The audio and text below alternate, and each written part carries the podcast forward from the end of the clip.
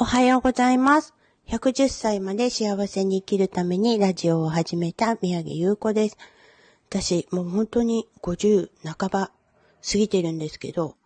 ここに来て、またこんなことがっていうような思いをしました。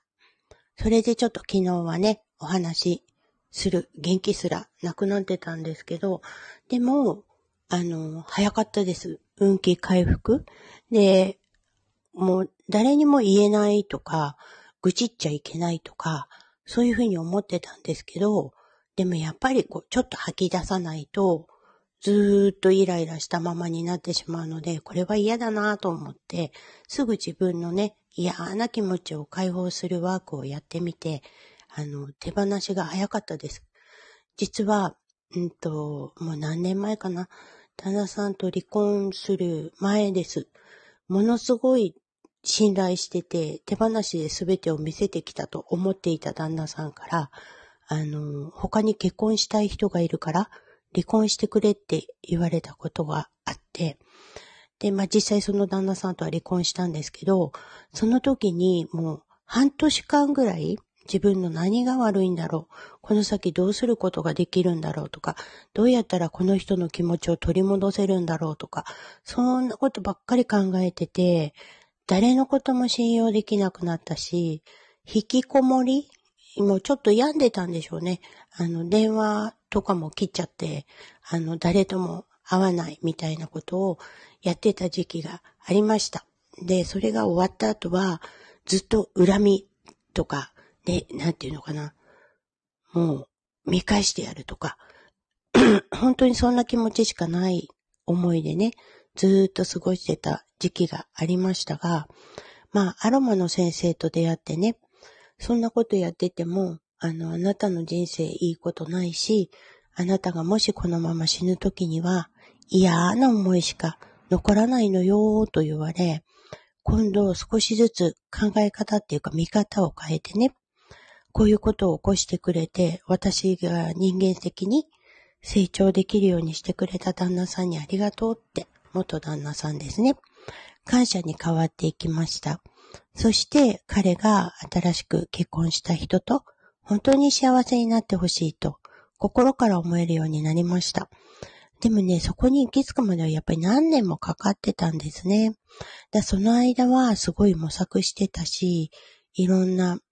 ことをね、あの、自分の気持ちを押し殺すみたいなことをやり続けて、いつしか気持ちを切り替えるっていうようなことをやっていたと思います。それがですね、ここに来てまた、ものすごい信用してた人に、ひどい言われようをされました。まあでもこうやって言われちゃう私が悪いんですね。でも、わからないじゃないですか。そういうこと言ってくれる人がいないと自分はこれで素晴らしいと思っているので、だからそれが起こった時にも本当に悲しくて涙も出てきたし、なんだと思ったけど、でも回復がめっちゃ早くて、今回は半日落ち込んだだけで、残りの半日は今度プラスになる方向に、あの、気持ちが変わっていったんです。それがね、あの、この、今、サソリ座満月なんですけど、その前に起こった出来事で、もうそれと同時に、あ、こういうことが起こると自分の波動が変わる時なんだとか、器が変わる時なんだっていうのを、あの、まあ、また別でね、あの、話してくれる方がいて、でもすごい素直にそれを受け入れることができたんですよね。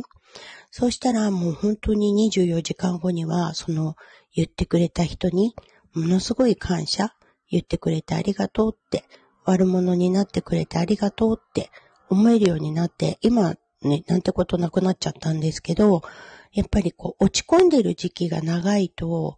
どんどん嫌なことを降りかかってくるんですよね。怪我してみたりとか、あとこの、なんていうのかな。もう段取りがうまくいかなくなったりとか。でも、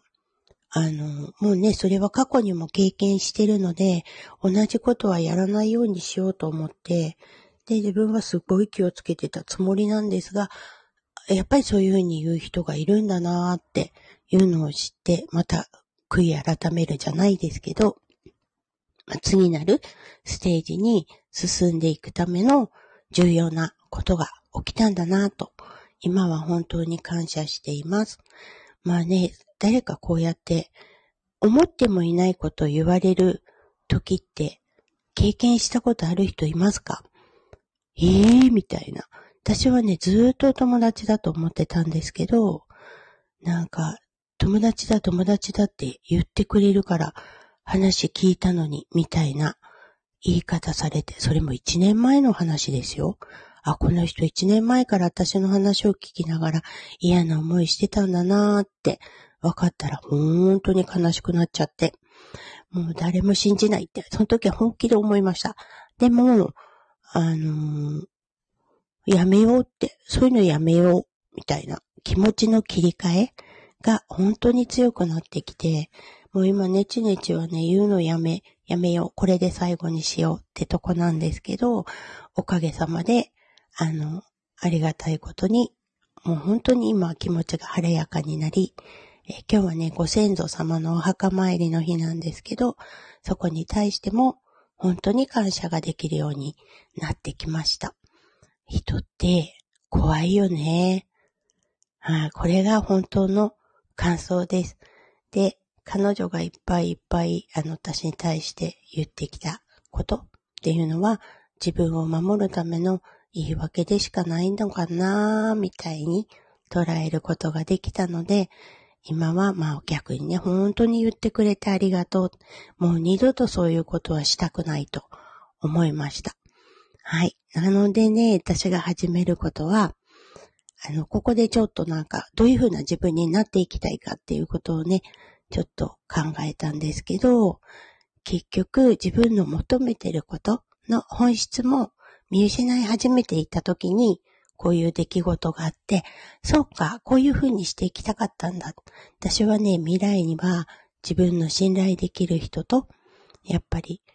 楽しい老後を過ごしたい。それしか考えてないところがあったのに、それすら忘れて目の前のことにいっぱいいっぱいになってたなーっていうことに気づく大きな出来事がありました。皆さんもそういうような感じったことがあったらね、ぜひコメントください。あのー、そうですよね。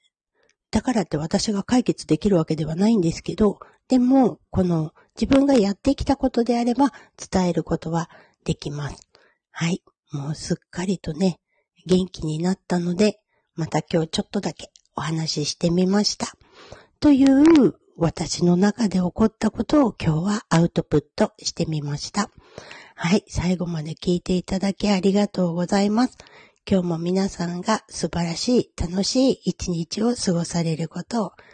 願っています。では、今日日曜日、もうゴールデンウィーク今日で最後ですよね。思いっきり楽しい一日にしてください。ありがとうございます。